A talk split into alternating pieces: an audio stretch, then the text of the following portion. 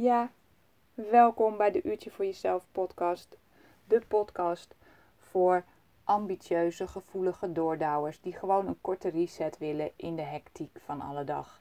Want ontspannen in een hutje op de hei, dat kunnen we allemaal wel. Maar juist ontspannen in de chaos van een dag, dat is nog wel eens een dingetje. En met deze podcast wil ik je hiermee inspireren, motiveren en tot actie aanzetten. En vandaag is het thema: soms zijn we gewoon blind. Ja, niet echt natuurlijk, maar figuurlijk. We letten niet op en uh, missen dingen van onszelf, in onszelf vooral. je kent het waarschijnlijk wel dat je een, vriendin al eeuwen op een uh, soort overspannenheid, burn-out ziet afstevenen. En dat als het dan eenmaal zover is, dat zij dan zegt: Ja, ik snap er niks van. Het komt echt zomaar uit de lucht vallen. En dat jij denkt: uh, Nou.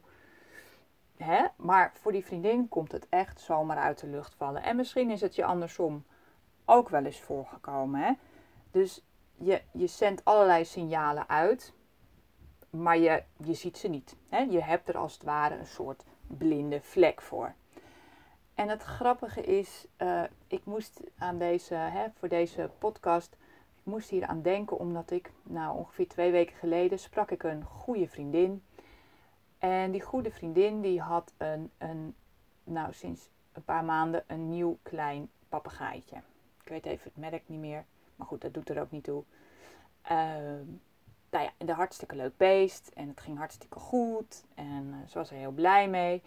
Maar ze was bij me en toen zei ik, en hoe is het nu? En toen zei ze, nou, het gaat helemaal de verkeerde kant op. Hij wordt steeds vervelender naar mij toe. Hij, hij, hij bijt en hij, hij is echt een beetje agressief. Hij moet niks meer van me hebben. Hij wil niet meer opstappen. En met haar man was het dus helemaal niet aan de hand. En dan zie je wel eens dat die vogeltjes dus heel eenkennig worden. Dus misschien was het dat. Of we dachten, nou, uh, uh, het kan ook zijn dat, uh, dat hij misschien in de puberteit is. Nog een jong vogeltje, weten wij veel. Dus we hadden allerlei dingen bedacht wat er met die vogel aan de hand konden zijn. Echt geweldig. Hoe ingenomen kunnen wij als mens toch altijd zijn met onszelf? Want het grappige is, ik sprak haar toen een week later. En ik zei, nou, hoe is het nu? Gaat het alweer een beetje beter? Of is het verergerd? En toen zei ze, het is weg. Ik zeg, oh, dat is mooi hoe dat zo? Ze zegt, het lag niet aan die vogel, het lag aan mij. Ze zegt, ik was echt zo gestrest door een bepaalde situatie. Ik zat zo niet lekker in mijn vel. En ik sliep heel slecht. En ik was uh, gewoon continu gestrest en gespannen. En dat maakte dus dat ik ook zoiets uitstraalde. En die vogel, die trok dat gewoon helemaal niet. Die had daar gewoon echt helemaal geen zin in. Die dacht, nou weet je, echt, jij voelt echt zo niet leuk. Ik uh, moet even helemaal niks van jou hebben. Dus eigenlijk spiegelde die vogel haar binnenkant. Zo prachtig. En dat is echt, dat zijn van die lessen, denk ik, oh ja. En, en ik weet zeker dat, dat bijna bij, bij iedereen die dit luistert, dat dat een herkenning is. We hebben natuurlijk prachtige verhalen over honden en katten. Um, ik zelf had het altijd heel goed met mijn, uh, met mijn vorige papegaai. Ja, die had ik dus al vanaf dat ik was geboren. Dus de, wij waren echt twee handen op één buik. Wij waren echt ook maatjes. En, uh, ik, maar ja, hij kon af en toe dus, zoals papegaai doen, ze kunnen best wel gillen. En, en soms had hij dan dat, dat ik dacht, jee, oh, wacht eens even ik ben eigenlijk al twee weken mezelf finaal uh, over mijn grens aan het gaan. Die papegaai reageerde dus eigenlijk op mijn innerlijke stress. En toen ik dat eenmaal wist, hè, dat is, uh, ik weet niet, ik was toen denk ik een jaar of dertig of zo dat ik me dat ineens realiseerde. Toen ik me dat ineens realiseerde, kon ik daar dus ook heel handig gebruik van maken. Want op een gegeven moment, als hij dan aan het gillen was en ik een beetje geïrriteerd ging lopen, toen dacht ik, oh, wacht eventjes. Wiens probleem is dit nu eigenlijk? Het is helemaal niet het probleem van, van die papegaai. Het is mijn probleem.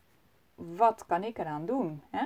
Dus ineens ik realiseer me dus dat die papegaai mij spiegelde. Nou, en misschien heb jij ook wel een, een, een, een dier die dat heel goed kan. Paarden kunnen dat ook zo geweldig. En er is niet, natuurlijk niet voor niks uh, paardencoaching. Dat werkt echt zo ongelooflijk goed. Maar ik heb het ook wel bij mij in de praktijk gezien. Uh, de, de psycholoog, mijn collega, uh, die heeft een, een praktijkhond. En zij werkt daar heel veel mee met, met kinderen. Zij is kinderpsycholoog vooral. En jeugd, uh, jongeren zeg maar. Uh, maar Fien, zo heet de hond, die komt ook wel eens bij mij in de praktijk. Uh, het is echt een schat van een beest. Dus als mensen iets hebben met honden en ze is er, uh, dan mag ze ook met mij mee in de praktijk. En het grappige was, ik had een, een vrouw en die, die kwam en die vond honden heel leuk. Dus Fien zat naast haar en ze zegt tegen mij: Ik kan gewoon niet ontspannen. Nou ben ik daar niet zo heel snel van onder de indruk, want dat zegt ongeveer 99% van mijn klanten. Dat is mijn vak. Uh, maar zij was ook echt wel inderdaad, uh, ze stond helemaal stijf. Haar schouders zaten ongeveer uh, achter, boven haar, haar oren, zeg maar. En er was echt wel werk aan de winkel. Nou, dus ik we hadden even uh, gepraat en toen stelde ik voor om iets te gaan doen. En ik zeg, nou ja, we gaan iets van een ontspanningsoefening doen. Wil je die liggend op de mat op de grond of liever uh, lekker wat zachter op, op de bank met het matras? Maar als je op de grond gaat liggen, dan kan Fien, de hond. Nou, ze wilde wel op het matras met de hond. Dus zij lag, zij ging daar liggen. Het is gewoon, het is wel een wat dikkere mat, maar ja, je weet het wel, een mat is een mat. Het is niet heel comfortabel. En als je al zo vet gespannen bent, nou laten we zeggen, er lag een plank op de mat. En zij ligt daar zo en Fien die komt er zo bij en die legt haar kop op de buik van die vrouw. En ik zie haar zo blub. In één keer totaal ontspannen. Magisch. En dat is denk ik echt de kracht van dieren. En het grappige is, hier heb ik het eigenlijk over het omgedraaide effect. Hè? In, dit geval, uh, in dit geval had deze mevrouw heel veel stress. En een hond, zeker deze hond, heeft uh, geen stress. Die is juist heel chill en heel ja, in het nu, hoe je het wil noemen. En die geeft dus die ontspanning door aan deze vrouw. Heel mooi om te zien.